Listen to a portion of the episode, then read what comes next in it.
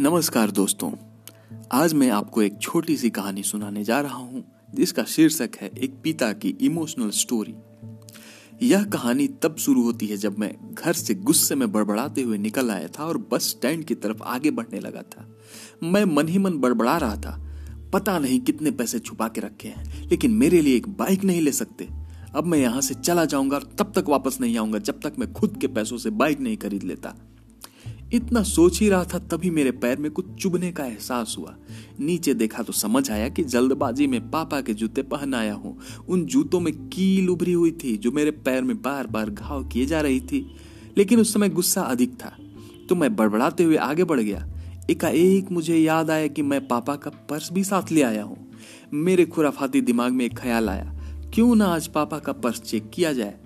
जिसे आज तक उन्होंने किसी को हाथ तक नहीं लगाने दिया था। पता नहीं कौन सा खजाना छुपा है इस पर्स में जो किसी को हाथ नहीं लगाने देते थे। जब मैंने पापा का वह पुराना पर्स खोलकर देखा तो उसमें पैसे तो नहीं मिले, लेकिन पैसों की जगह पर एक डायरी रखी हुई थी। तब मैंने सोचा, ओह तो यहाँ खजाना छुपा रखा है। मैं समझ रहा था कि यहाँ पापा ने लिखा होगा कि किससे कितने पैसे लेने हैं और किसको कितने पैसे दिए हैं, लेकिन मैं गलत था। जब मैंने उस छोटी सी डायरी का पहला पेज खोलकर देखा तो वहाँ पर जो लिखा था, वह थोड़ा सीरियस कर देने वाला था। डायरी में जो लिखा था, उसे पढ़ने के बाद मेरे चेहरे पर जो एक्सप्रेशन के भाव थे, वह गायब हो चुके थे। क्योंकि डायरी में वैसा कुछ नहीं था जैसा मैं सोच रहा था। वहाँ पर उन पैसों का हिसाब लिखा हुआ था, जो अलग अलग कामों के लिए अलग अलग लोगों से उधार लिए गए थे। उस लिस्ट में कंप्यूटर के नाम पर भी पैसे लिए गए थे। कुछ यूँ लिखा था, पचास हज़ार बेटे के कंप्यूटर के लिए। या वही कंप्यूटर था जिसे मैं आज तक यूज़ कर रहा हूँ, लेकिन मुझे यह पता नहीं था कि उस कंप्यूटर को खरीदने के लिए पैसे कहाँ से आए थे, लेकिन आज पता चल रहा था। मुझे आज भी याद है जब मैंने पहली बार कैमरे के लिए जिद की थी, जो मेरे पापा ने मुझे दो हफ़्ते बाद मेरे बर्थडे पर लाकर दिया था, जिसे देखकर मैं बहुत खुश हुआ था, और मुझे खुश देखकर मुझसे कहीं ज़्यादा अगर कोई खुश था तो वह थे मेरे पापा। अब मेरे चेहरे से गुस्सा एकदम गायब हो चुका था। जब मैंने आगे का पन्ना पलटा तो वहाँ पर कुछ विशेष, यानी कि इच्छाएँ लिखी हुई थी। पहली जो विश थी उसमें जो लिखा हुआ था, अच्छे जूते पहनना। यह बात मेरी कुछ समझ नहीं आई।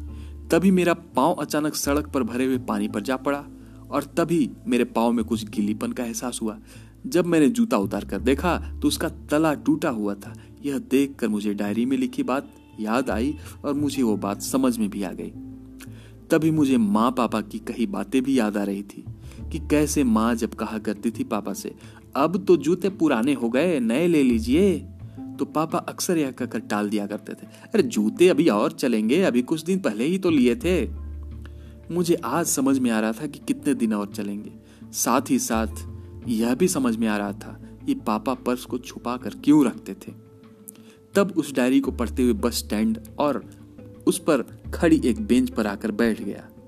अब उस डायरी का आखिरी पन्ना बचा हुआ था। उस पन्ने को जब मैंने पलट कर देखा तो वहाँ कल की डेट लिखी हुई थी। तारीख के नीचे लिखा हुआ था पचास हज़ार रुपए बाइक के लिए। बस इतना पढ़ा और दिमाग सन्न रह गया। अब मेरे मन में कोई शिकवा गिला नहीं बचा था। बस मेरी आँखों से आँसू चले जा रहे थे।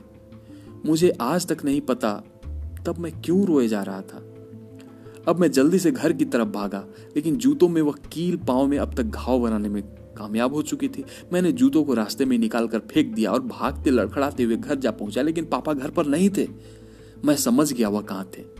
मैं सीधा पास वाली बाइक एजेंसी की तरफ़ भागा। पता नहीं आज कहाँ से इतनी ताकत आ गई थी कि मैं भागते हुए थक नहीं रहा था, और वह भी बिना जूतों के नंगे पैर। जैसे तैसे मैं बाइक एजेंसी पर पहुँचा, पापा वहीं थे। मैंने पापा को दौड़ कर गले लगा लिया और मेरी आँखों से आँसू रुकने का नाम ही नहीं ले रहे थे। पापा को समझ नहीं पा रहे थे कि आखिर हो क्यों रहा है, मैं क्यों रो रहा हूँ? मैंने पापा से कहा, पापा, मुझे मोटरसाइकिल नहीं चाहिए। आप अपने लिए जूते ले लीजिए। अब आज से मैं जो भी करूँगा, अपनी मेहनत से, अपने बलबूते पर पढ़ लिख कर करूँगा। दोस्तों, बस इतनी सी थी ये कहानी। कैसी लगी आपको ये कहानी? हमें बताइएगा।